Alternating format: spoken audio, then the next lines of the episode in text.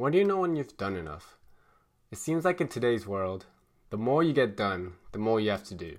Sort of like the idea where the more you know, the more question you have. I struggle with this problem where I never seem to be doing enough constantly, and especially since I decided to make YouTube videos and podcasts, I've never been able to catch a break. Before I started making content, even though I still had lots of work, they were definitive. Do my schoolwork and maybe exercise. That's basically the only core works that I had to do. When I finished those things, I could focus on miscellaneous works like sending an email or reading a book. And other than that, I just had fun and do whatever I wanted. However, when I started making these videos, it seemed like my schedule was always full.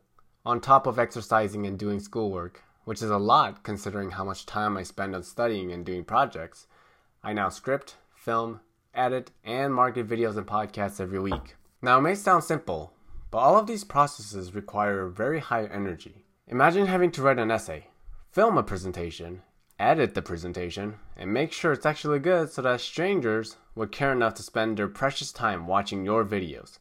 Whereas, you know, if this was in your class, at least your classmates are forced to watch it, and someone's watching your videos. Now, of course, I started doing these things out of passion, out of wanting something more, and most of the times, it's fun. But other times, I find myself stressed out with coming up with new ideas and trying to be a perfectionist. The difference is, when it comes to these creative works, there are no ends. If you're doing a homework, you just have to do assignment 1, read chapter 1, and that's it. But when it comes to this, I could always be working on a video. I could always be making a podcast. I could literally spend the rest of my life, every single second, devoting myself to making YouTube videos. And it technically still wouldn't be enough. In the case for most of us students and workers, because you know, not everyone makes videos, you could always be learning about one subject. I mean, if you're here studying biology in high school or college, when others have been spending their life studying cells and CRISPR 9, does that mean you or they have not done enough when it comes to studying biology?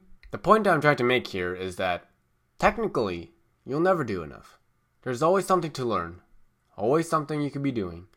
There's always something you could be productive about. But then that begs the question what would be the difference between you, me, and a robot then? We're always trying to be productive, but I think there is such thing as being too productive, aka having no life. It's like drinking water. You know, drinking water is essential for one's life, and most of the time it's good. But if you drink too much water, that's definitely not good for your body. Now, don't get me wrong, in some aspects in your life, you have to put in the work. For example, when you're studying for a test or just starting out a business. You may need to sacrifice your leisures and having fun so that you can invest in those things. However, your entire life doesn't have to be that way. How do you know when you've done enough? It's when you set a realistic daily goal, achieve them, and then finding ways to reward yourself. Go on a walk and listen to your favorite music or podcasts. Spend time with your friends and families. Let me explain this in a practical way.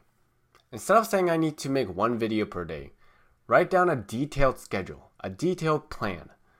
From 10 a.m. to 12 p.m., I will write a script and film. From 3 to 5 p.m., I will film whatever I didn't finish and start editing. But at 5, I will stop.